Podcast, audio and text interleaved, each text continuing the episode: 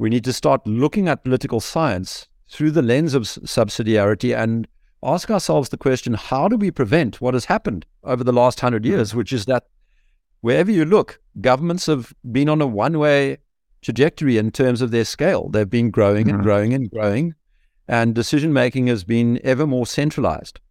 What do we need to do in terms of the ways in which we articulate our policy, polities, our democracies? How should we articulate them, our constitutions, our uh, institutional structures to enshrine and protect subsidiarity?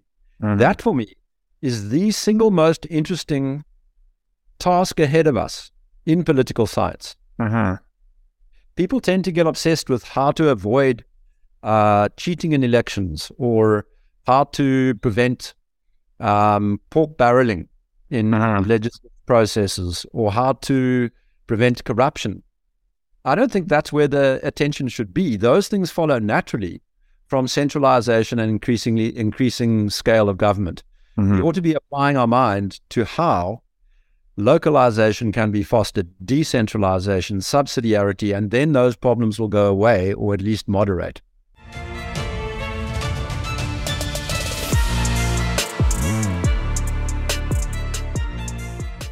Hey, everybody, welcome to the What is Money Show. I am thrilled to have you here joining me on my mission to help shine light on the corruption of money. Now, if this is your first time listening to the What is Money show, I strongly recommend that you go back to episodes one through nine first, which lays a lot of the groundwork for many of the concepts that we explore on the show. These first nine episodes are my series with Michael Saylor, and thousands of people have told me that this is the best podcast series they've ever heard, hands down, and that it was instrumental to their understanding of money and Bitcoin. So, if you're looking to start uh, a deep dive into the nature of money, I don't think there's any place better that you can start other than episode one of this show.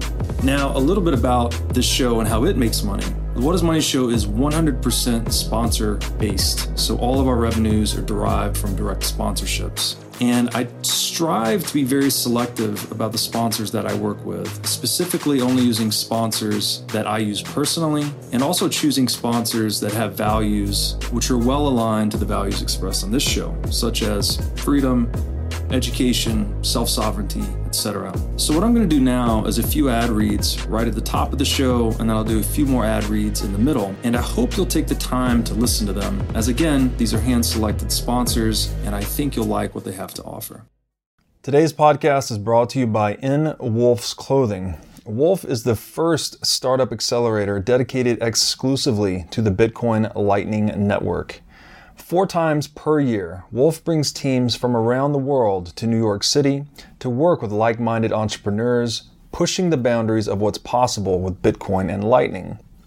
The program is designed to help early stage companies achieve product market fit, develop their brand, secure early stage funding, and grow businesses that help fuel the global adoption of Bitcoin.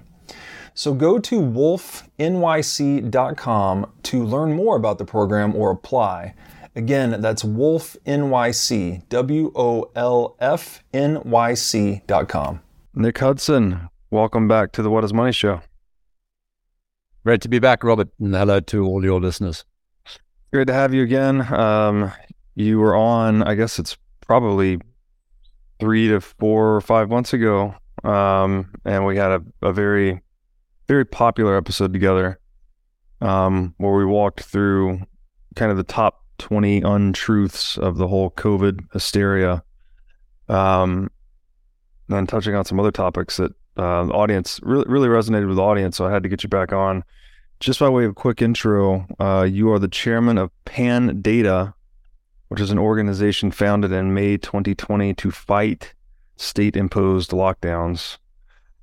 Um, what I mean, I guess maybe to kick off, like what has changed in the the COVID narrative or the COVID world, post COVID world, I guess we're in now since our last conversation? Have there been any major uh, events worldwide of countries or companies kind of pivoting on their their stance towards this entire episode?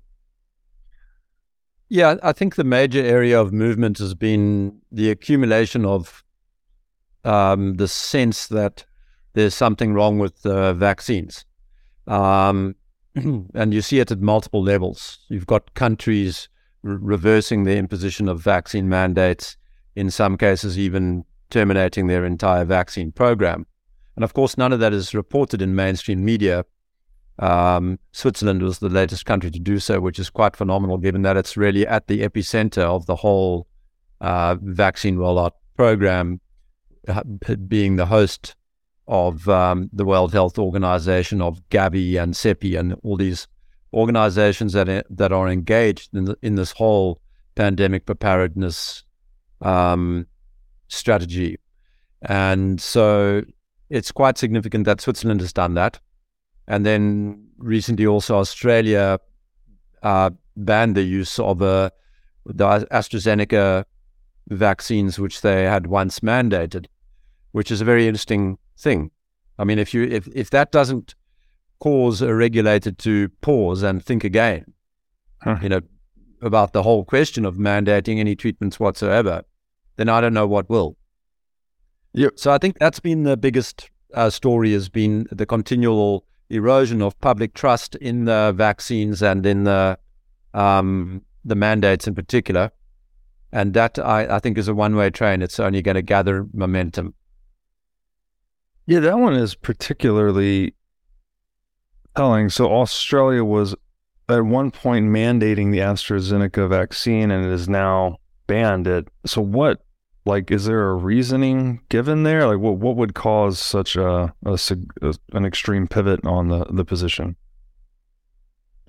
uh, the the reasoning is yeah you know that there's the official reasoning and then there's the real story mm-hmm. um, the official reasoning is that uh, the the new variants is not effective against the new variants you know um, but the reality is that there was there, there are two parts to it. The one is that AstraZeneca wasn't safe, um, was associated with uh, an extraordinary number of adverse events. Um, and, and the second one is, of course, that uh, priority has been given to the mRNA vaccines of Pfizer and Moderna. Mm. So there's a, been detectable for the longest time now um, a, a, a, general push in the direction of, in particular, Pfizer um, trying to push the um, whole story of their vaccines needing to be prioritized and uh, spread around the world, even to places that are fundamentally unaffected by COVID, such as poor African countries that have got far more pressing things to spend money on than a vaccine against uh, a disease which is really for the, the, the vast majority of their population nothing more than a cold. Mm. Is, is, Australia then still mandating Pfizer and Moderna? Is it just the AstraZeneca that they banned? No, no. The, the, they're, so the question of where they're mandated and so on in Australia is a little bit uh, grey for me. I'm not too mm-hmm. sure exactly which how, they've articulated the m- mandates and in which um, in, in which sectors and states and so on but th- it's certainly been a very high pressure location with uh, a huge um, uh, uptake reflecting that pressure. Very hard to get by in Australia um, without taking a vaccine. Hmm. Wow. Yeah, it seems uh, it's just a sign of the times, I guess, right? Where one within the span of a couple of years, something that's being mandated becomes banned it just calls into yeah. question the in, the integrity of mandating, as you said, mandating anything at all, right? Like mandated based on what data or yeah. what what yeah. purpose? If something that can be over, you know, completely reversed a couple of years later, it would just make me hesitant about all mandates. Uh, as if I wasn't hesitate hesitant enough about all forms of mandate, this would uh, certainly reinforce that position. Yeah, and, and this one is particularly ludicrous because you know, they've emphasized all the time what's known as relative risk reduction. The, the, the initial completely false claim coming out of the totally fraudulent Pfizer phase three trials was that the vaccines were 95% effective. But that's not the standard way of approaching the question of whether you should roll out a vaccine to a broad population. if you were looking at that, you'd look at the absolute risk reduction. What is Mhm. the absolute reduction in your chances of dying if you've taken the vaccine versus if you haven't? And you would compare that, you know, you'd use that calculation to infer a number needed to treat, how many people you'd have to vaccinate in order to prevent one death.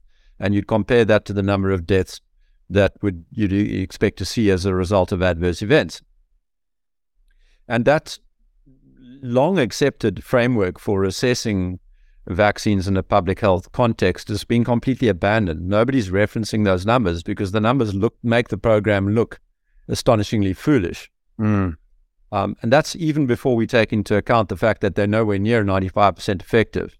Uh, yeah, I, I, I think that there's so many frauds built into the way that vaccines are tested and uh, built into the actual processes that were uh, deployed by the pharmaceutical firms when they did their trials that it's it's really difficult to make a case for vaccine efficacy. I I just don't think there really is one in the case of the the mRNA vaccines. Mm. Uh, you know, there's so many examples. If, if you if, if if I started talking about what was wrong with the Pfizer phase three trials, we would just have that as just one uh, two-hour podcast. Hmm. So it might might be worthwhile just picking out a couple of things. You know, people people don't fully understand that in the intervention arm, that is, so, so which is to say the the one where the people are giving the vaccines and not the not the placebo, they had more deaths, more hospitalizations, and more people with COVID-like symptoms. That that's that's a fact. Okay. Wow. um, what they what they managed to engineer in a very uh, weird way is that there were more positive PCR tests amongst the people who had the placebo. So just in in sorry, more positive PCR tests in the company of COVID like symptoms. Mm. But it was the vaccine arm that had the greater COVID symptoms. So, you know, what exactly are you what clinical endpoint are we talking about? It you know, a PCR test is not a clinical endpoint. Mhm. Yeah, being, being sick, being hospitalized, or dying; those are clinical endpoints. And if your if your group treated by the this therapy had more sickness, more hospitalization, and more death, how are we making any claims about efficacy at all? Right. Then there are process problems as well. Brook Jackson's case. Uh, yeah, she was the whistleblower from Ventavia, one of the companies that were uh, subcontracted to conduct the trials. Pfizer's defense there wasn't that they didn't commit a fraud. Pfizer's defense was that they ordered up, they offered up the fraud that the Department of Defense had asked them to. Um, when the case was dismissed eventually, it was dismissed on the grounds that the the fraud happened after the contracting event, and not that there wasn't a fraud. Hmm. So it, it's it's fascinating to watch, um, and people don't know this. This hasn't been taken on properly by the regulatory authorities. The mainstream media are not reporting on it. So the whole thing is just an absurdity from beginning to end. It's not like there's actually a strong argument being mounted by the other side. There isn't. Wow. What can you um get briefly help me understand the difference between relative and absolute risk reduction? Is is the relative? Yeah. So Yeah, if- please. let, let's let's suppose you had a you have a very low risk of dying from a, a particular disease. Let's say it's a ten in a million, one in a hundred thousand chance. Okay. And the vaccine reduces it to one in a million. Then you've gone from 10 in a million to one in a million. Your absolute risk reduction is nine in a million. Very, very small risk reduction. Uh-huh. But proportionately, you've gone from 10 to 1, which means you've had a 90% relative risk reduction. Uh, gotcha. So they say it's 90% effective. but of course, all you need is for there to be 20 in a million chance of dying as a result of the, the vaccine intervention. And then Mm. your, your absolute risk has, abso- has actually gone up. So your Wow. the efficacy against the the disease might be 90%, but you're foolish if you take it. Right, right. The cost benefit is upside down, basically. Yeah. Yeah. and that's that's where you know you, if you so in the case of a uh, a, a disease that uh, only kills one in a hundred thousand, which is true, probably the, about where the risk is for the vast majority of people on the planet with respect to COVID. Mm-hmm. Um, you know, because for two reasons: one, it's very low risk for young people, and it's also very lo- low risk for recovered people. And of course, a huge proportion of the world's population has been infected by and recovered from COVID, so they're not at any substantial risk. So if you're at a one in a hundred thousand chance of risk if you're infected, you need you need to sorry uh, uh, that's a risk of death if you're infected. You would need to vaccinate a hundred thousand people to prevent a death, right? Wow. And um, that's the kind of and that, that that's to prevent a death from COVID. Never mind how many deaths you cause because of adverse events. And it's this kind of mathematics that's avoided by, by using the relative risk um, construct and talking only in terms about the risk with respect to the disease that is treated and mm-hmm. ignoring risk with respect to the adverse events from the vaccination process mm-hmm. itself. Interesting. Yeah. More of this kind of metric management type. We see this a lot in central banks too, right? Just how they're always yeah. tweaking the metrics to suit whatever narrative uh, is being promulgated. Um, you mentioned offline to me that there is actually a case de- being developed or perhaps being carried out against Pfizer. Um, something related to stopping or suspending the rollout of vaccines in South Africa. Um. What is going on with that that particular case?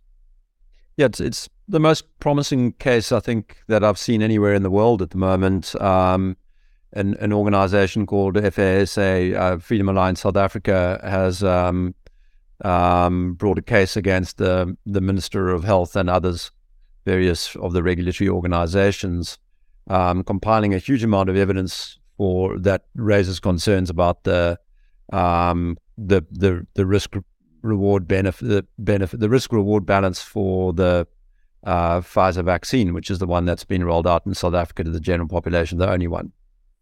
And it's a it's a very thorough, put well put together case. Um, and the establishment mainstream media went completely, you know, moggy over mm. over this whole case. It's uh, they, they've been smearing the doctors who produced affidavits and all of that good stuff. Of course, they never contradict the the the evidence which is now publicly available.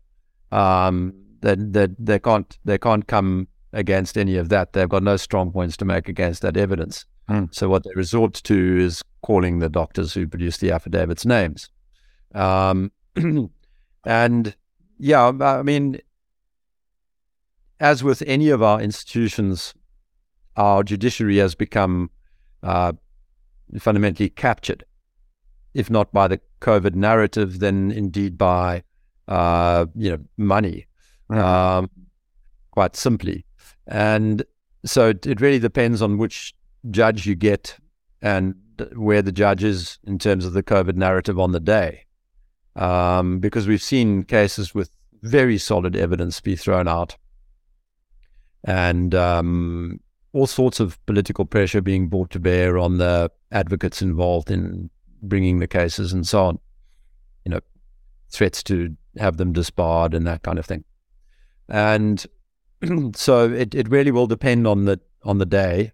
Uh, I think the the case is certainly strong. These vaccines should never have been approved, so mm. suspension is warranted. Um, and what's completely clear, not just in South Africa, but in many parts of the world, is the extent to which the regulators didn't actually apply their minds or review evidence. They they just went uh, with this kind of story that oh well the FDA has done it, and of course, in the case of the FDA, that's a totally captured organization with mm-hmm. close links to the pharmaceutical firms, huge portion of its revenue coming from those pharmaceutical firms, um, and they didn't apply their minds. Mm-hmm. It's quite clear. So you've got the the local regulators not having done proper work. There's no they've got they can't provide evidence for having asked the right questions that are that any sensible regulator would have asked. Where is where is that case headed? Is this would this be monetary re- retribution for some of the victims affected or the people affected by these these products? The, um, the case is the case is heading just for a suspension of their use, pending further investigation, and I think that that investigation would then be steered towards proper science being done. Um, mm. And I, I think once the general fraud is exposed, all of these liability protections are invalidated, and that mm. will happen not just Pfizer, but everybody in the chain of command up to to litigation. Wow, so that's potentially a very big. I assume too, if that case, the case against Fire, Pfizer um, succeeds in South Africa, that would open the gateway for other cases in other parts of the world, also invalidating those liability protections potentially. Yeah, I mean, the, if if we don't eventually end up with Pfizer being sued for every cent that it has, Pfizer and its insurers being sued for every cent that it has, it will only be because there's been a complete collapse in the apparatus of uh, uh, democratic governance. Um, there's no, I can't see a, a, trajectory that doesn't involve the the, the total uh, extirpation of Pfizer, unless there is, um, you know, widespread corruption. Now, there could there could well be such corruption. We've seen enough of it already to know that our governments are not actually doing things in our interests and are act, willfully and actively taking steps to prevent truth from coming out, to to lie to their citizens, to impose costs on them without benefits. So it's not a foregone conclusion, but I think, in my mind, the only reason Pfizer will continue to exist as a as a a, a solvent entity is corruption. Well, that certainly seems like it's in the cards recently. Um, well, I, I, hope that that case goes positively against Pfizer. That definitely, they, they have to be held to account, right? I mean, with absent the the imposition of liability, then um, I, I don't know. I just it doesn't seem like anything will change, and we'll probably just have a repeat of this entire saga the next time there is a an alleged pandemic. Um, yeah, the limited liability thing. You know, it, uh, an interesting feature brought to my attention was how did that, you know, in the Reagan era, did we have this rollout of liability uh, liability limitations for uh, pharmaceutical companies with respect to vaccines? And it's very interesting. The argument they made was an argument that has gotten the rest of us censored. They made the argument that, look, vaccines are a, a public good, but they're inherently dangerous. Inherently dangerous. Mm. And therefore, we need liability protection. Now, one of our first uh, attacks from a censorship perspective was when an author in a paper published on our website made that exact point that vaccines are inherently dangerous. Mm. So, you know, the the premise of the liability limitation is the very statement mm. that now causes people to be to have their videos removed from YouTube. Wow. So yeah, you're what a crazy world, right? You're restating the truth that justified the liability limitations on vaccine manufacturers and you were censored for that restatement. Yeah. Um, interesting. So it's an it's an example of retroactive censorship, really. Mm. Now we we're finding this increasingly that material dating back to ten, you know, can be ten years, um, is suddenly deplatformed, and YouTube are probably the worst culprits. My favorite example there was um, there's a doc- documentary called Ukraine on Fire, uh, dating back to 2014, which sat quite comfortably on YouTube all the way until the beginning of the invasion by Putin. And um, and all of a sudden, that that documentary violated community guidelines and had to be removed. You know, nine years after it had gone up. And again, with no allegation that any of its content was false. It's a, it's, it's, it's a very factual documentary with lots of footage and interviews of people mm. at the time. You know, I'm talking 2014, the time of the Orange Revolution in Ukraine. And um, So, so nobody's alleged that anything in it was false. It just casts NATO in a bad light mm. and the US government in a bad light at a time when they were you know, trying to represent that they weren't actually involved in a proxy war against Russia. Um, so it had to be retroactively censored. Wow. So what we so what do you think is actually happening there? It's just that the conflict in Russia and Ukraine begins. NATO or the U.S. government is revising their public relations strategy, and they're going through content that could threaten whatever narrative is being pushed. Yeah, the public relations strategy crumbles if you watch that documentary. I mean, it's still uh, it's still available. I'd encourage people to go and watch it on Odysee. Mm. Uh, I think it's available on Rumble as well. Um, and yeah, it's it's just impossible to accept the mainstream media narrative on the Ukraine, which is very simplistic. The one promoted by George Soros, which is sort of, you know, one morning Vladimir Putin woke woke up after a bad night's sleep and decided to invade Ukraine. Mm-hmm. Got out of bed on the wrong side and got cross. Um, sim- this very simplistic projection that it's all about Putin bad, you know. Mm-hmm. Uh, whereas, of course, there's a massive historical context. Uh, treaties not upheld, uh, intervention in democratic process by Western nations, notably the United States, um, dating back you know, to the time of the ousting of a democratically elected government, and I think it was 2013 I could I could be wrong on my dates. Mm. And then an enormous amount of pressure on Russia with you know, dozens of bioweapons labs being established in the Ukraine, uh, talk of Ukraine joining NATO in violation of previous um, previously negotiated settlements and so on. Plus, of course, what was essentially a, a, a, a low level but consistent genocide against uh, uh, Russian speaking Ukrainians in, in, in eastern Ukraine. Um, mm. So there was a lot of, yeah, and I'm not saying at all, I'm not a, this doesn't make you a, a Putin apologist pointing this kind of thing out. Mm-hmm. It just, it's just an illustration of the extent to which the propagandized narratives have to be propped up by removal of facts and reality from the, the discussion. Yeah, it's somewhat remarkable that people would even accept such a simplified narrative, right? Putin bad, because it's. I mean, where in reality are things ever that black and white? Yeah. You know, there's always this long, typically morally complicated and nuanced contention between two parties.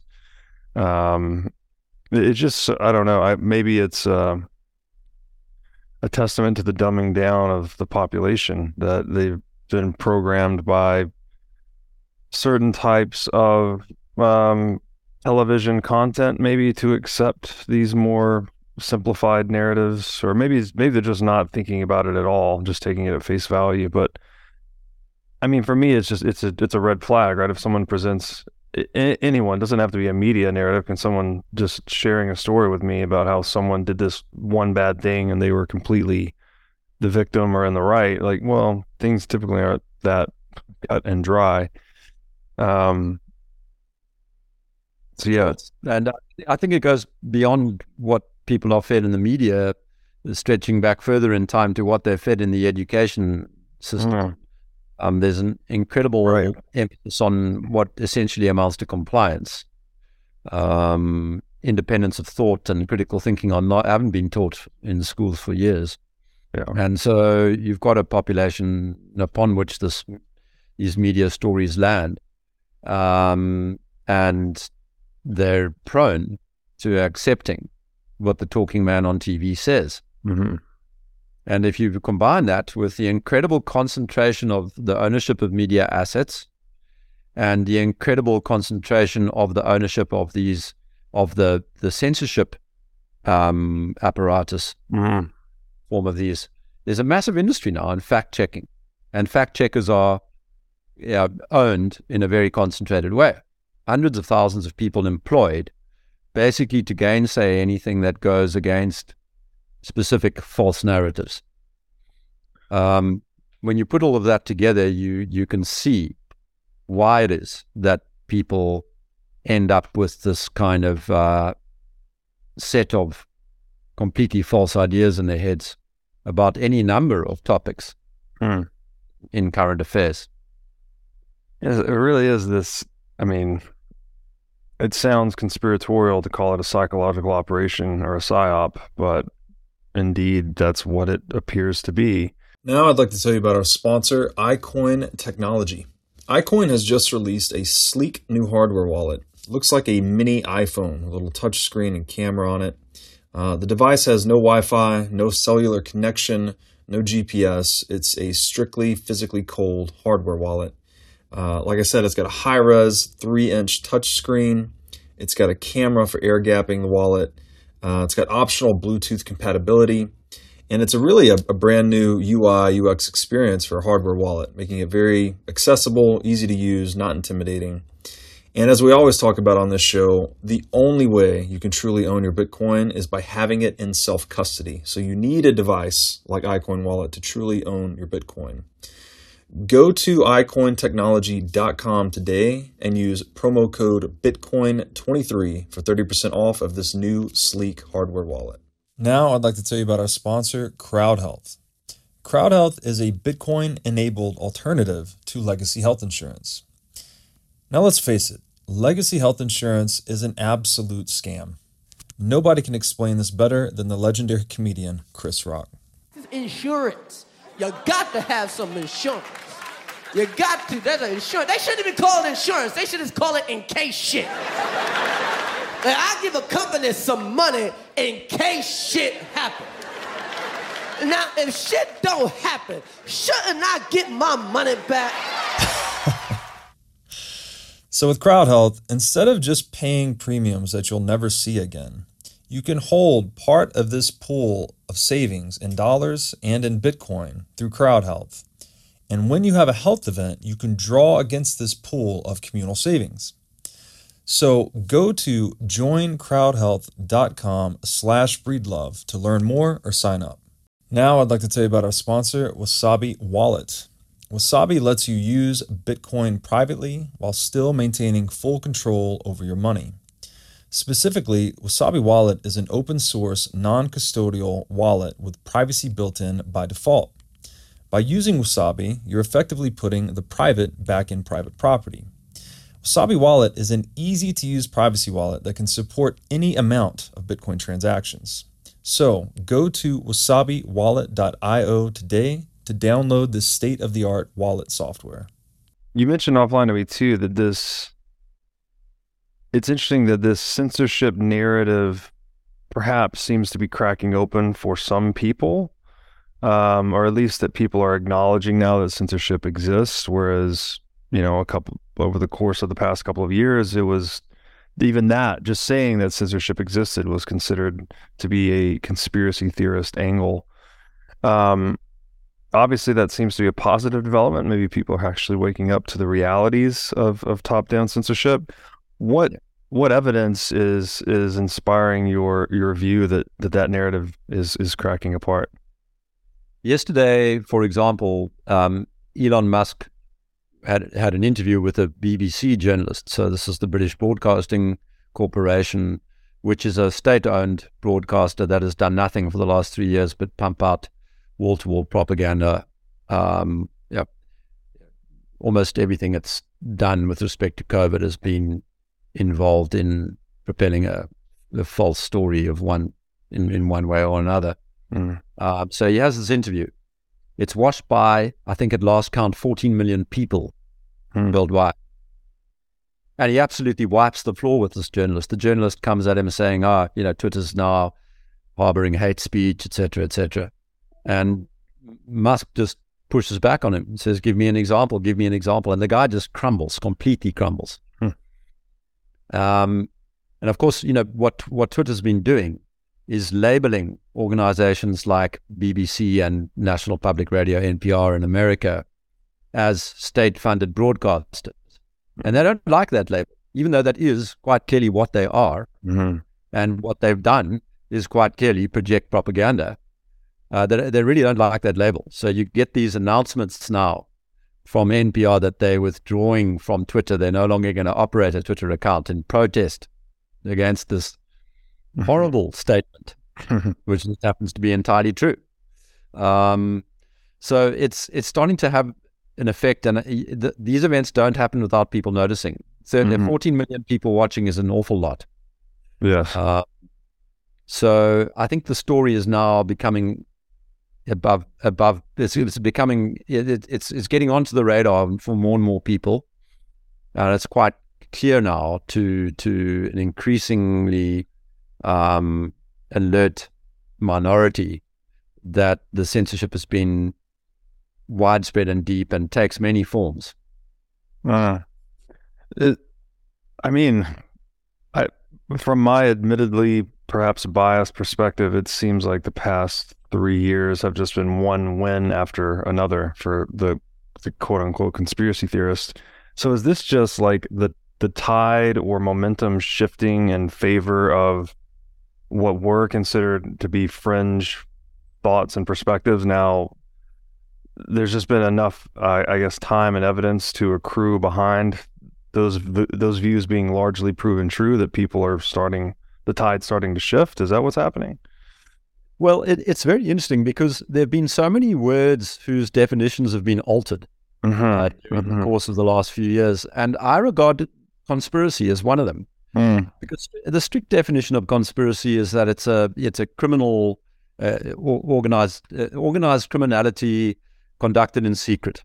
Mm-hmm. And most of these things that people refer to as being conspiracy theories are actually, um, they're not.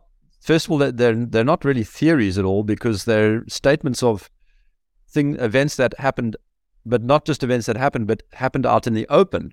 Mm-hmm. Um, the collusion is the word I like to use between governments and large corporations, notably pharmaceutical corporations, has been not. It's never been hidden. It's out in Mhm. the public domain.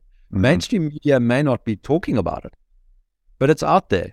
Hmm. So when you've when you've gone and done something and then put it out on the inter- internet, so that anybody can see that you've done it, it's difficult in those circumstances to be talking about conspiracy.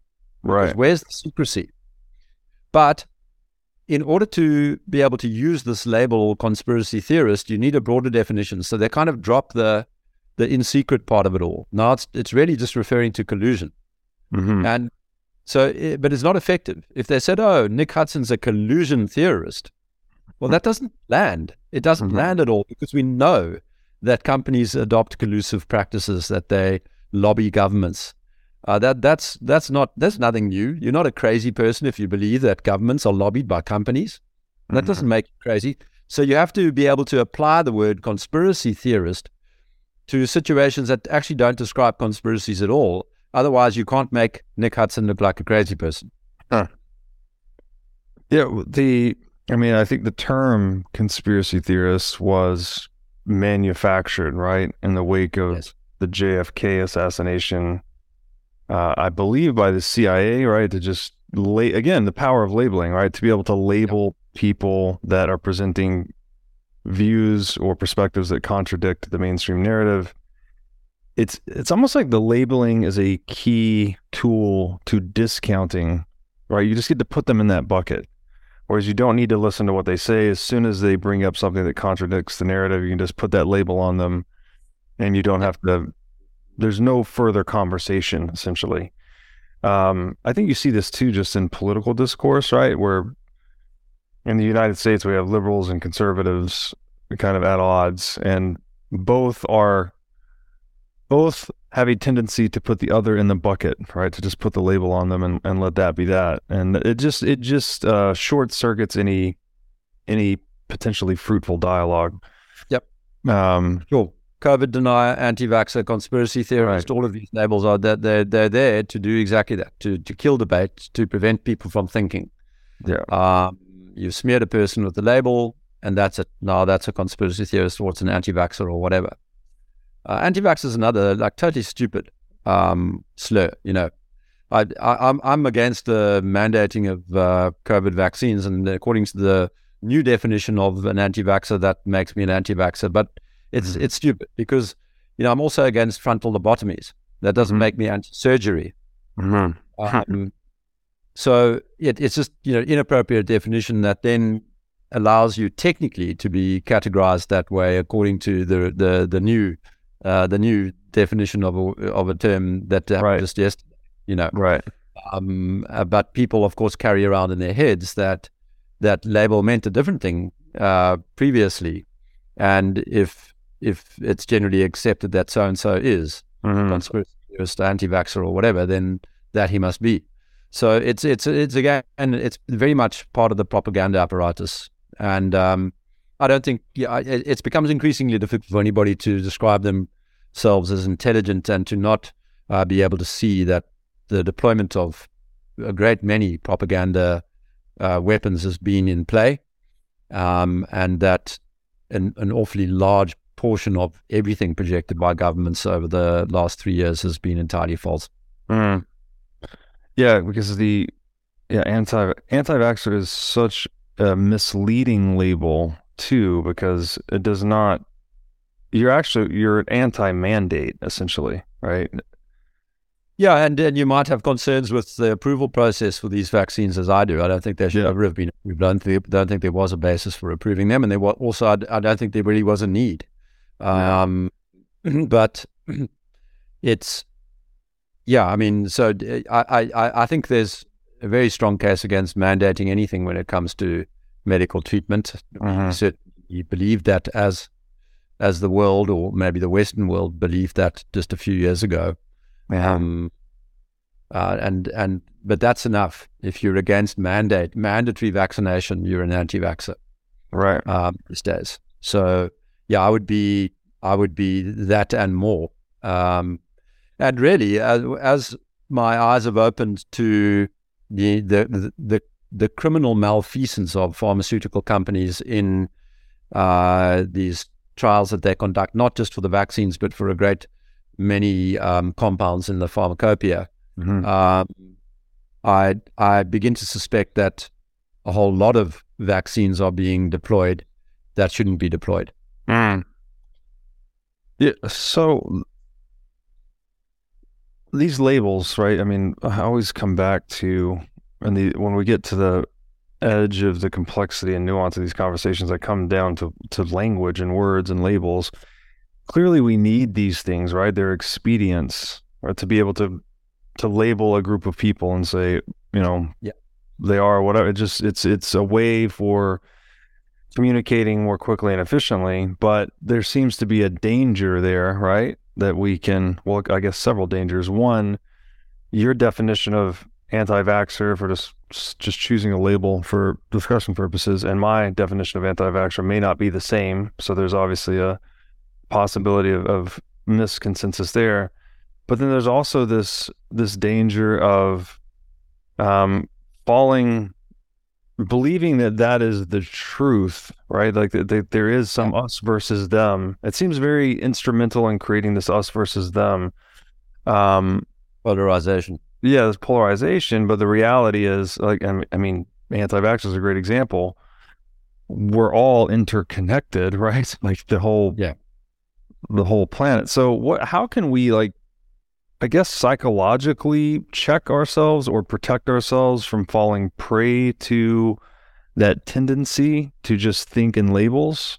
Is there like, it, it's kind of hard to even ask this question. It's like, how do we debug ourselves, even though we're using these labels as expedients, but to to know that they are expedients instead of um, you know falling for them as if they are the, the whole truth, something like that.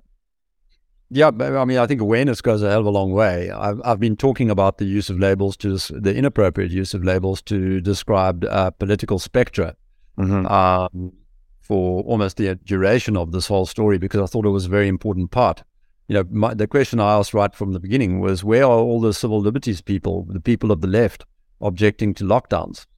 There was almost no, there were almost no voices on the left Mm. pointing out that uh, civil liberties were being eroded and that uh, lockdowns were an authoritarian imposition that contradicted everything they claimed to stand for. Um, and you know, in the same way that the people who uh, who trumpeted my body, my choice when it came to the Mhm. issue, suddenly totally capitulated to mandatory vaccination. Uh, you know, you've got these sort of uh, glaring inconsistencies with the positions people claimed to occupy before COVID and the positions they actually assumed during COVID. Um, and I think a lot of that has to do with uh, just a very flawed uh, political spectrum description. I, I, I, object very strenuously to the idea that a liberal is the opposite of a conservative. Mm. I think those are, um, you know, just non-commensurate um, terms. A liberal is the opposite of, a, of an authoritarian. Mm-hmm. And if you support authoritarian policies, then you have no claim to calling yourself a liberal. Right. A conservative is the opposite of a revolutionary. Mm-hmm. And if you if you uh, acknowledge that, then you can't really talk about a conservative unless you talk about the person in a context. Mm-hmm. So I, I, can be a conservative liberal, for example. But what am what am I trying to do? I'm trying to con to conserve civil civil liberties in an age when civil liberties are under attack. Mm-hmm. I'm a conservative liberal mm. in this context. Mm. In, in, other contexts, I might not be that conservative. Uh, there might be certain mm. changes in the world that I would like to see. Um, I might stop short of revolution. I'd certainly want to see progress on this or that metric. But I wouldn't, you know. And there's another one. What the hell is a progressive? Mm-hmm. um, because I think almost everybody, even conservatives, want to see progress in the world. Right. Yeah. So it's just another meaningless label. We've got we've got these labels being held around, meaninglessly applied, um, and it's I can hand this criticism out to both sides of the spectrum. I don't like it when uh, people refer to libertards because it seems to acknowledge that they are in fact liberal. That when the people they're generally right. um, criticizing are haven't got a liberal bone in their body. Right. It's it's allowing the ground to be occupied by the other side. So I, I, I actually just refuse to apply the liberal liberal to people on that corner of the politic who are involved in authoritarian measures and centralized measures. There's nothing liberal about that at all, and, and we must just stop using the term. Um, there's there's another term. There's another use for the term liberal in the sense that it it's uh, associated with that, that cluster of constructs, humanist kind of constructs, where we um, occupy, uh, we, we give great precedence to the individual's preferences over the diktats of religion or culture. Mm-hmm. And that's an interesting discussion to have, but it's a very different use different use of the word liberal for what it is typically um, used for. Um, so I, I, think we we need to what one of the mechanisms we are the skeptical community need to adopt is to refuse to use those terms and to to recast the political spectrum to contrast liberalism with authoritarianism, which is a correct move, mm-hmm. and to talk about the real issue, which is centralization versus decentralization. Mm, yeah. There is another one, if I can just dilate a little bit. Um, somehow along the way, we've picked up this idea that if you are in favor of fewer disparities of income and wealth, greater equality, that you necessarily need to be in favor of bigger government. Mm. This is a this is a false construct. You could we can conceive of mechanisms of distribution that disintermediate government. It's not necessary to tax individuals and then decide how those tax proceeds should be spent. You could leave that decision up to local communities or even to the individual beneficiaries of such such redistribution mm. and completely bypass government. So, uh, you know, uh, the point I'm making is not that I'm in favor of massive redistributions or that I think flattening the social topography to the extent that we're all equal is a legitimate or attractive aim. I'm not saying that at all, mm-hmm. but I'm just saying that if that is your inclination, you don't necessarily need to support large government. Right. Yeah, that, that's support centralization. Yeah, that's a great point. It, I I see this in um, what, what this brings to mind for me is environmentalism. Actually, Th- that the idea that we can preserve or better conserve, preserve, um, cultivate a healthy ecology somehow necessitates government action. And actually, I think it's quite the opposite. Actually, what, what you really need, and I'm I'm inspired in this line of thinking by Rothbard's book, The Ethics of Liberty, is this: you really need really strong private property. And then that is the proper incentive for someone to be a, a good steward of an environment, of any asset, right? Whether it's land, water, et cetera. Um, but without that private ownership interest, there's no one to take responsibility for it, right? If if the land is being Yep. dumped on or mistreated, well, there no one has an incentive to defend the asset. So um, it's another one of those domains where I hear most. I don't. I mean, I think I think I hear every environmentalist. They're just advocating for more government, more legislation as the as the solution. And if anything, I think that's that's opposite to what we actually need, which would be more integrous private property rights.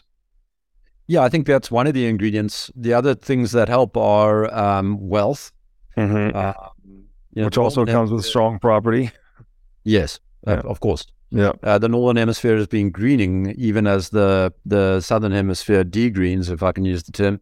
Mhm. Um, and that's really about um, people having the wherewithal to uh, pursue the, lux- the the the relative luxury of being able to inhabit and move around in um, a pristine ecologies Uh-huh.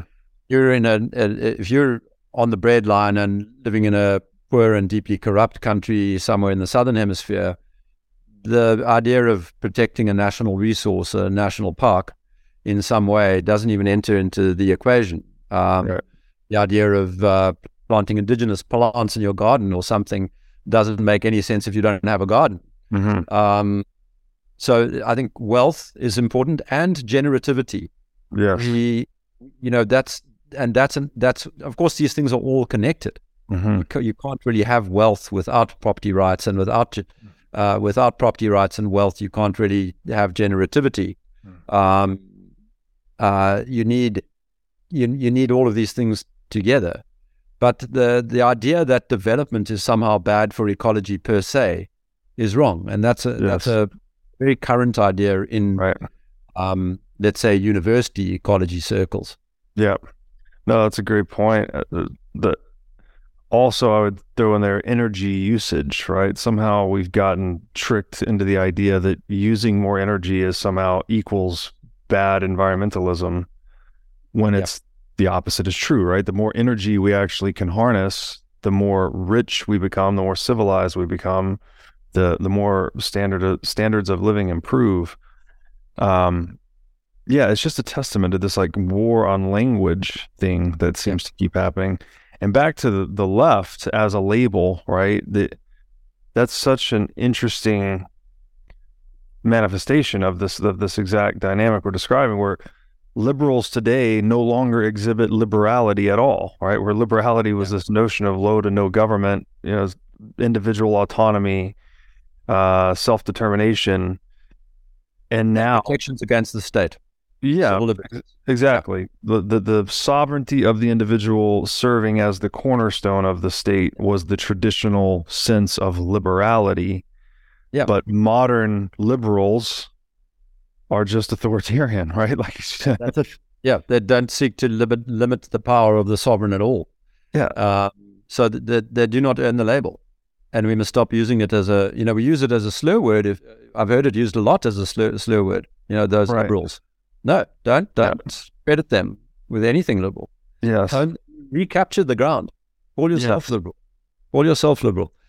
And um, that that that to me is just incredibly important. Um, we're we we spent the better part of a thousand years you know, charting this this gradual march Yeah. from um, complete sovereign power and authority to to limitations on that power and authority, and that period was accomplished uh, accompanied by an unbelievable Mhm. episode of human flourishing, with poverty on the decline, uh, especially in the last three hundred of those thousand years.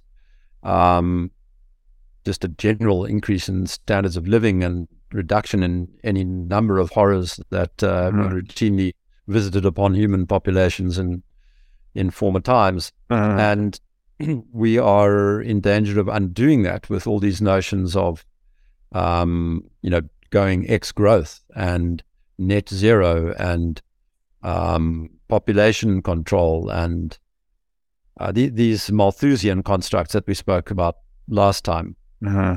All, all of those are, um, I believe, destined to result in environmental degradation, great human misery, and a failure to achieve anything noble or virtuous. Yeah, it's well said. Well said. I I'm just reflecting on my own culture here in Tennessee, and um, you know, a lot of what a lot of people that I associate with would describe themselves as conservative, as antithetical to liberal, which, as we said earlier, is kind of this false dichotomy. Anyways, I find that to be extremely frustrating, and I think you've just captured why. Right? It's like if we cede the ground on the definitions of words and we don't we don't i guess strive to recapture the consensus on terminology itself like what liberal actually originally meant. Yep. and if, if we consider that this information warfare we're engaged in this is inherently a terminological affair right? It's like we're it's we're using words right? If we can't establish consensus on the words then we're going the whole process is going to be thrown into disarray. So if we if we cede territory on those definitions i think it's almost effectively ceding territory to authoritarianism as a whole, right? It's Yeah. we're inhibiting our ability to actually reason with one another. And when reason fails, you know, when contract fails, for instance, or consensus fails, well, we resort to conflict, like actual physical conflict. Um, so yeah, it's a very frustrating. Uh, it's because you're kind of trapped within language to try and relate this whole dynamic that's going on. Um, but it's also so important to have clear, clear terms, clear definitions, consensus on definitions. Uh, but you only have language by which to kind of mediate it out. I don't know. It's very, very puzzling to me. Now I'd like to tell you about our sponsor, Bitcoin Conference 2023. This three day event will be held May 18th through 20th in Miami Beach. Uh, this is going to be the biggest event of the year, as it always is. And the past two years in Miami have simply been amazing. Uh, day one's industry day. Days two and three are going to be open to general admission. And I'd say this is a great place to go and network with Bitcoiners or even look for a job. Uh, just a really all around great experience. There's a fantastic speaker lineup, including Michael Saylor, Zoltan Pozsar, Lyn Alden, Alex Gladstein, many others. And last year, we did a 10 million sats giveaway for this event, and we're going to do it again this year. So, to get discounted tickets and enter for a chance to win 10 million sats, go to b.tc slash conference and use code BREEDLOVE. Now, I'd like to tell you about our sponsor, Casa. Casa makes it simple to buy and secure your Bitcoin without wondering whether you're doing it right. Specifically, Casa provides a multi key custody solution, which is by far the most secure way to custody your Bitcoin. Now, when I talk about Bitcoin being theft proof money or inviolable private property, a multi key custody model is exactly what I am talking about. Using multiple keys lets you maintain full control of your Bitcoin while also giving you redundancy in case you lose one of the keys. It's also the best way to secure your Bitcoin for inheritance planning purposes. So go to keys.casa, that's C A S A, today to sign up and use discount code BREEDLOVE. Yeah, I mean, so in, addition to recapturing certain terms that are now being used inappropriately um, by the other side, if you like, um, there are words that we might use to describe ourselves that we should um, broaden um, to get back to their true definition. And the word you mentioned just now, you know, the conservative, um, I think is a great example. At in it in its essence, conservatism is really articulating a skepticism about people who would make wholesale changes to complex systems. Uh huh. Uh huh. An acknowledgement of the fact that um, radical changes to complex systems often result in unforeseen consequences and destructive consequences. Yeah. And so that that, if you like, is an intellectual framework for why everybody should be conservative with respect to Yeah. decisions, the ones which involve complex systems, society, ecology. Right. Um, yeah, so so you, you said you used the word conserve earlier to in, in the context of ecologies. Yes, Mm-hmm. absolutely. Conservatives should be have as the first order concern the preservation of biomes and ecologies because making radical changes to them um, can have unforeseen consequences. Yes. So we don't want to be revolutionaries with respect to those complex systems. We don't want to be locking people down.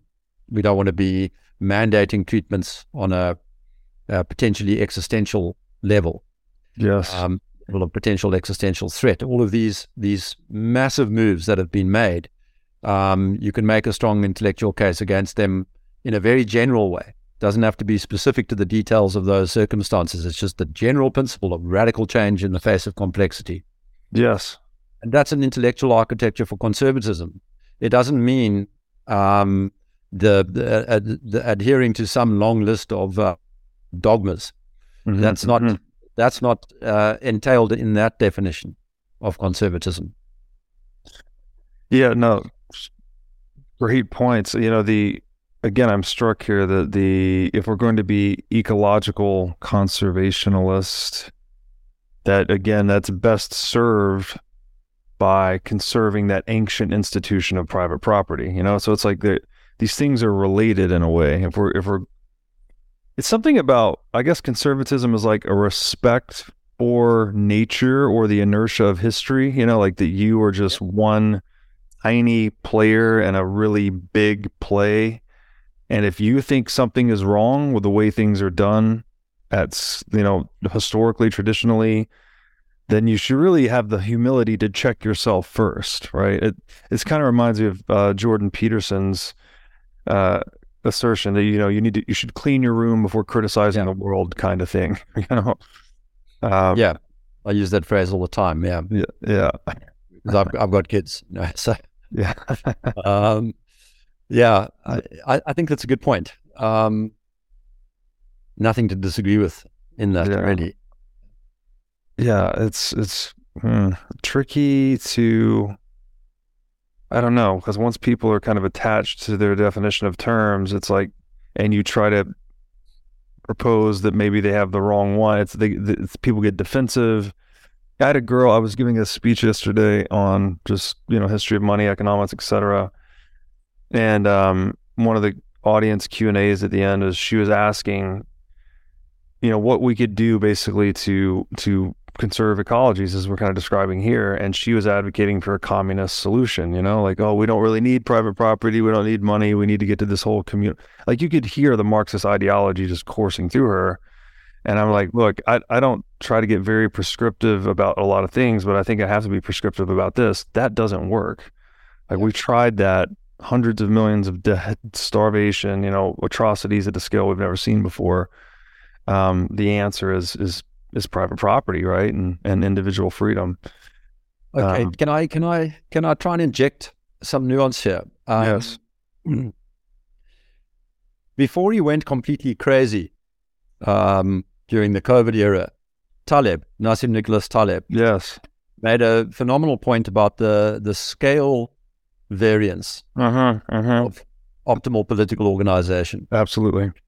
And I think we may have touched on it in our last conversation, but it's perhaps worthwhile expanding to illuminate this one. Um, and I, I loved his analysis, and I like to say it. I say, in, in my household, I am a communist, actually. Yes. Everybody gets the same quality food and healthcare, even though I have all the income and they have none. Yes. Uh, but we have a completely flat uh, system where, where it's basically it's basically a communist system. There's no choice in the matter. You will get good food and good healthcare, and there's certain rules that you follow as well.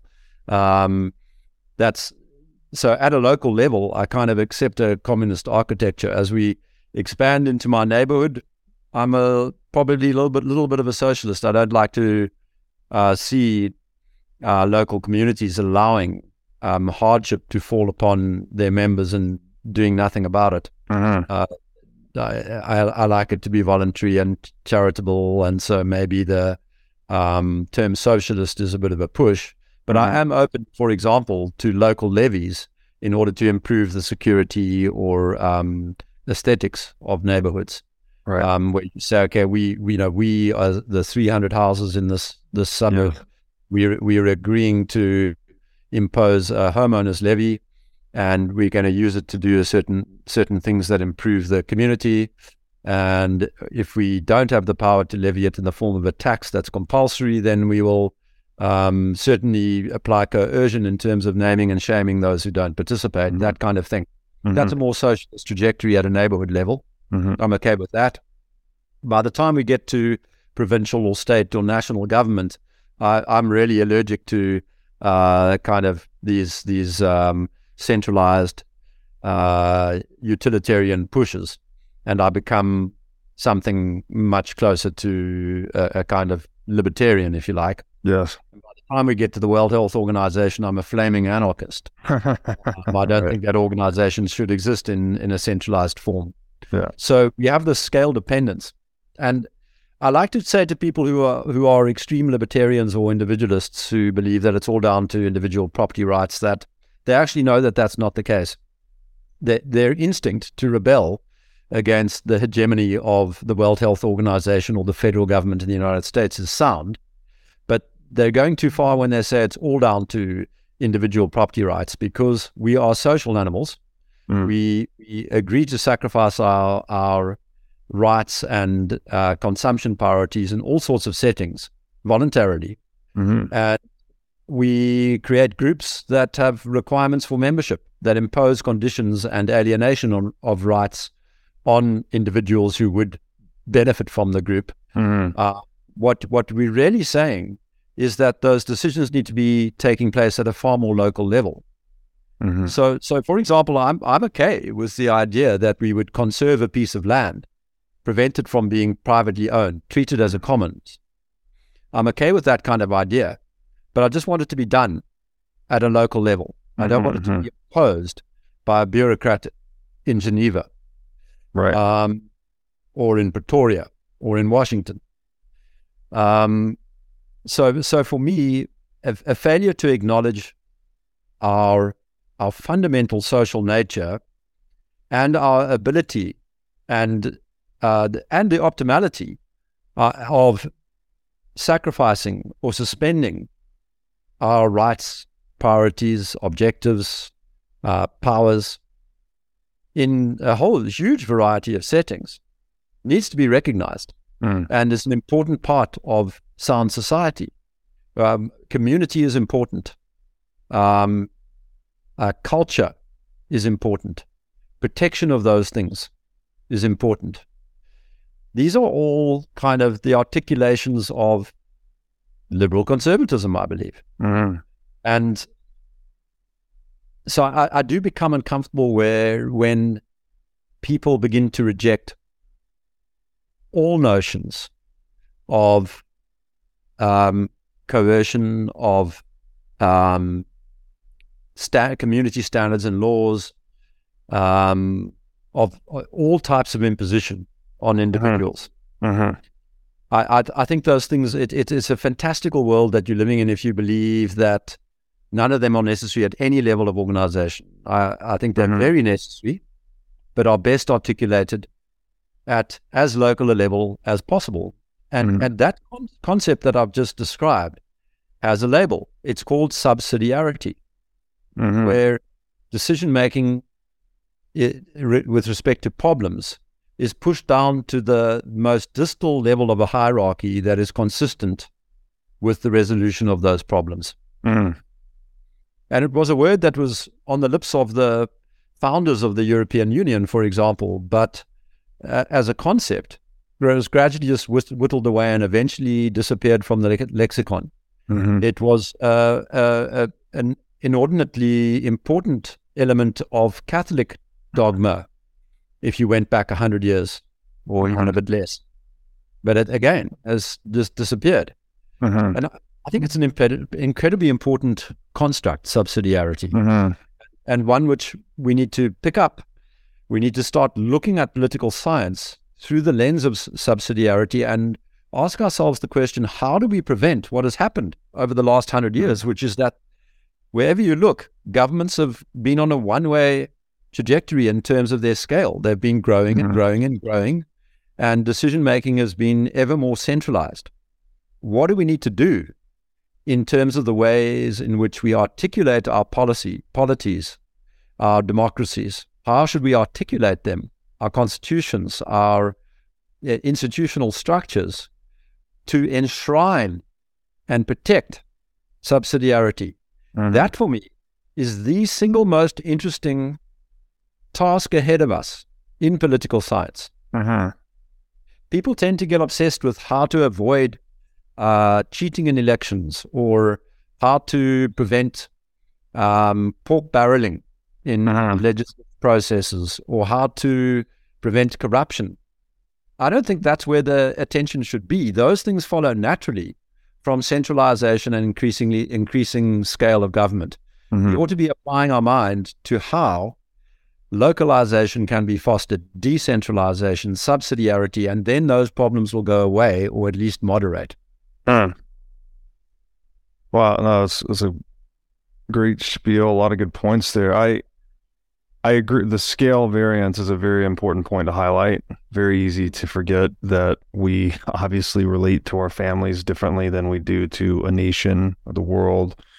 Um, and I agree with. I think everything that you said. We might have some terminological stuff here ourselves, but the caveat I would add is so long as those organizations that you mentioned are consensually formed, right? They're opt in, opt out. So in the example of uh, the home ownership community, um, homeowners association, as we call them in the U.S., like sure, you can have a levy, you can have standards, you can have rules, you can have regulations, so long as the individuals in engaging or participating in that organization can leave, right? They can they can exit to another organization if they're not satisfied for whatever reason. Um, it gets a little. It's obviously not. It doesn't work if you try to hold people hostage inside of an organization, which is kind of like what the nation state's doing, right? If you try to leave the U.S. with above a two million dollar net worth, well, there's the exit tax that's imposed upon you, so you can't even you can't even leave for a better service provider without being stolen Yeah. from.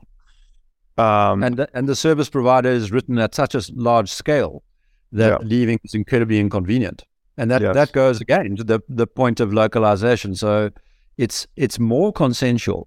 Yeah. The smaller the unit of organization is. That's right. because You can, you know, it's much less of an imposition to say, okay, well, look, I don't know, I don't like the way people in Belgravia run their suburbs. so I'm Mhm. going to move to to Musgrave. Mhm. Um, and you know, that's that's much less of an imposition than me having to uproot myself and move to a different continent. yes, Uh, you know, the, the- and- and also I think it's important to acknowledge that a lot of these things are grey. Um, uh-huh. that if membership of groups and benefit of cultures and communities is often, I think it often needs to be wrapped up with there being costs to going in and out because you don't want Yes. people that can just flippantly be part of a group and a community when it's convenient to them or when they're Sure. benefiting, just pushing off whenever there are any costs to be incurred. So you need a certain friction yeah, um, and any such friction is, at some level, uh, an imposition and limitation, a circumscription of rights. So it's it's not a black and white story. It's a it's a grey story, but uh, we've the needle has swung too far in the direction of massively centralized impositions, from uh, escape from which entails enormous frictional costs, Mhm. and that's what we have to push back against. Mm-hmm. Mm-hmm. Yes, agreed. Uh, yeah, there there has to be skin in the game, right? You can't just be flighty, jumping from jurisdiction to jurisdiction. Um, and really, I think this idea of consensual membership, this is the idea underpinning the foundation of the the constitutional republic in the United States, right? It was, you know, states are sovereign, right? Very small centralized government. But that obviously has become lopsided over time. We now have the bloated federal government and states kind of vying to maintain their constitutional rights. Um, is the ideal of subsidiarity sovereign individuals? Like, is that because that would be just individuals? Again, I mean, so when you say something like the coercion necessary to say have a commons or a levy in a local area, I, I guess the term there for me, if you have the power to say no, then it's almost not coercive because you could always just exit, right? If someone Yeah. says it's it's cutting a deal, they present terms to you that aren't acceptable, then you can just refuse the deal, and then no, no transaction takes place. So it's not really that that may be where our terminological difference is. Like I would Yeah. say that's not coercion because you have the right to leave. The coercion comes where it's like, no, you have to stay, and these are the Yeah. rules you have to play by. Yeah, it's always grey there. And I mean, as we saw with the vaccines, you know, very often people say, well, there isn't a mandate in operation. Nobody's forcing you to take a, a vaccine. Right. But the But fire, you, not- you know, they get You can't get a job. You can't Yeah. go to the sports match, whatever, you know. So it's always, yeah, yeah you, you- it's like the, the old definition of pornography, you know, when you see it, you know, this is a Right, mandate. right, right, right, right. If, if your life is made um, incredibly awkward. I- Yeah. I, prefer the construct of a sovereign community with strong individuals. Mhm. Um, uh, to, to me, the sovereign individual, yes, there's a, there's a sense in which a, a romantic sense in which, um, you know, your your your conscience is your guide, and you're uh, you, you you're free to think and speak and act. Um, but this the sovereignty question, you know, the, it's it's again it's a with respect to what and in what context. I don't think these are absolutes that you can paint. They're useful thought experiments, um, but there are all sorts of levels of uh, problem in terms of the the optimal uh, scale at which solution might be attempted. Mhm. Um, so if you, yeah, I mean, the, the, the one uh, extreme story would be an asteroid hurtling towards Earth. Um, there, a, a very high level of centralization might be desirable and Ah, yes, right, right, marshal the resources. right. But in terms of um, loud music in your neighborhood, you don't need a federal law. Right. Um, you you can have an agreement. Yeah, it's the and one- scale of the problem too. Yes. Yes. Yes. one community might come to a different conclusion. If you're in a, a, a community dominated by students, university students, they might find that it's quite okay to have loud music at 12 o'clock and in the middle of the night. Um, but if you're in a, a retirement home, that might be completely inappropriate, you know. Yeah. So yeah. it, it's sort of all about, uh, uh, again, thinking it through the, from a subsidiarity point of view. It doesn't mean not never entertaining Mhm. invasions of individual sovereignty Mhm. but just acknowledging that individual sovereignty is a good, is a virtue, Mm. and that impositions on it need to be um, uh, limited in Yes. in their scope and um, done for very good reasons. Mm. Yeah, that's a great point. It's definitely not a.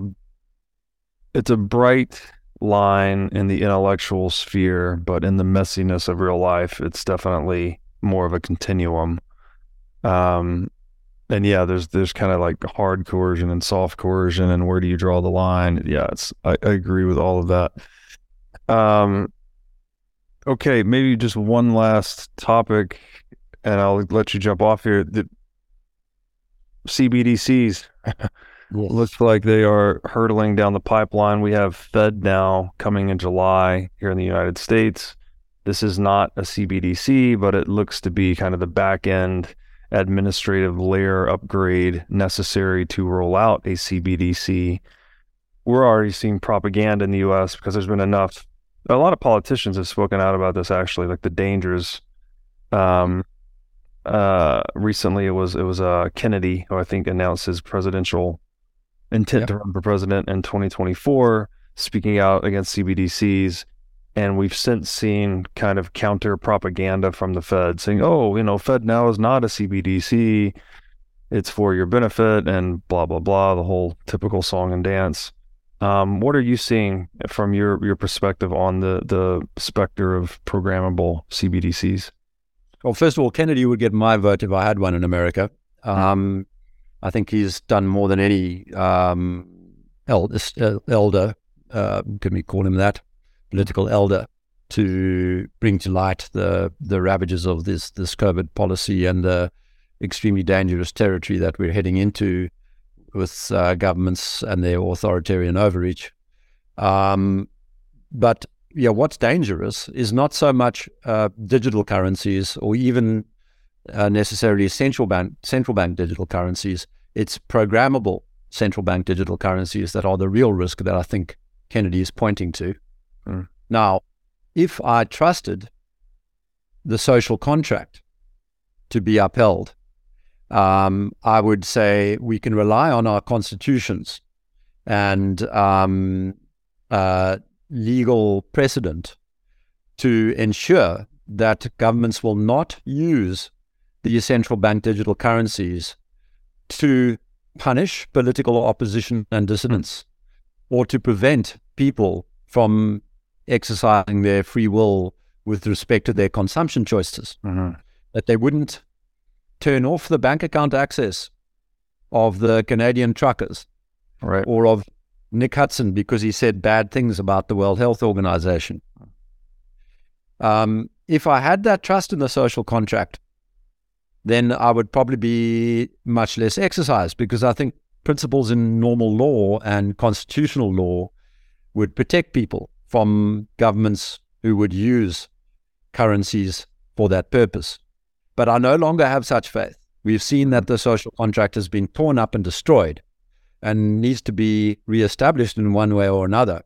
And so, for that reason, I, I absolutely agree that central bank digital currencies are nothing but threat and that they ought to be fought and pushed back against in every way possible until such time as we have a restoration of the social contract and copious and abundant institutional protections against the misuse of such instruments by governments, because that misuse is preordained.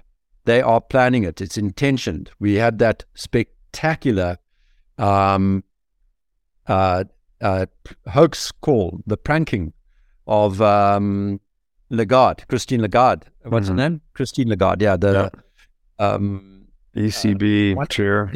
yeah. yeah she she was talking about the the uh, the currencies are coming and they are going to be uh, programmable. And yes, people will be worried that they're going to be used uh, to um, prevent certain types of transaction and so on. And she was acknowledging, in effect, that they would be.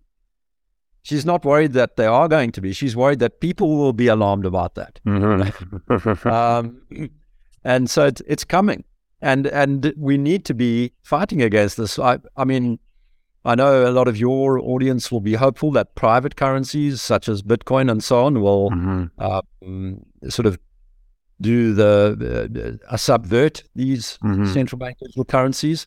I would love that to be true. I'm not sure that that um, they're going to survive regulatory constraint and imposition. Um, I'd love for somebody to explain to me why a concern that they that they won't survive is misplaced. Mm. I, I, I certainly don't agree that the um, currencies need to be administered by governments. Mm-hmm. Not something that I agree with. Um, so yes, I, I, I think it's the number one issue and the one that's sort of slipping under the radar way too much. Because um, we've got the Bank of England is committed to this trajectory. We've got the Fed in the United States and the European Central Bank. Um, there's been talk in many countries. South African Reserve Bank, um, Nigeria has actually had a failed attempt already. India had a failed attempt, mm-hmm. and I think we've got to start being very careful and talking about what's coming. Because I, mm-hmm. I, I, think initially it will be presented in a very innocuous form. It'll be the thin thin edge of a wedge. Mm-hmm. Be there will be certain categories of transaction that can only be completed um, through the mechanism of a central bank digital currency. It'll be a minority of transactions that perhaps will only affect certain people. Maybe you know food stamps or universal basic income will be administered through a central bank digital currency platform. Mm-hmm. But then that'll grow over time, and you'll see um, incre- an increasing subset of transactions being caught in the central bank digital currency net. And before you know it, life will be impossible mm. without touching CBDCs. And so I, I think we've got to be extraordinarily uh, concerned and and and push back very hard at every level possible. Um, it's it's it's got to be done. I, I agree wholeheartedly. I I just don't think I would maybe go even a step further. That you know, you said if the social contract were intact, that maybe these would be acceptable. But I think the existence of a CBDC or even a central bank sort of is an inherent violation of the social contract. Um, at least maybe not on its face, but it at least opens that chink in the armor where the social contract can be readily rescinded through, you know, counterfeiting of currency, effectively. Um, but yeah, I agreed. It's it's not widely understood enough, and we need to push back against it with all we've got. Hundred percent. Nick, man, this has been another fun conversation. Uh, really enjoy your your big thinking and the way you articulate these ideas. I think you do a really good job of it. Um, and yeah, I just I get a lot out of these conversations. So thank you again. Uh, yeah, I enjoy coming onto your show. It's uh, we I, we seem to have a, a, a great way of getting a freewheeling conversation going without drifting too far away and starting to talk nonsense. Yeah. So uh, thanks. I've I've really enjoyed this one. Of course, happy to do it. Um, where can people find you on the internet? Yeah, uh, www.pandata.org. Um, I've uh, a couple of months ago been unbanned on Twitter, so you can follow me on Twitter at, at Nick Hudson CT. Um, and the handle for our social media accounts at Pandata is always the same at Pandata at Pandata 19, one nine. Um, so yeah, follow us there. Um, and uh, look forward to the next one. Awesome. Thank you so much, Nick.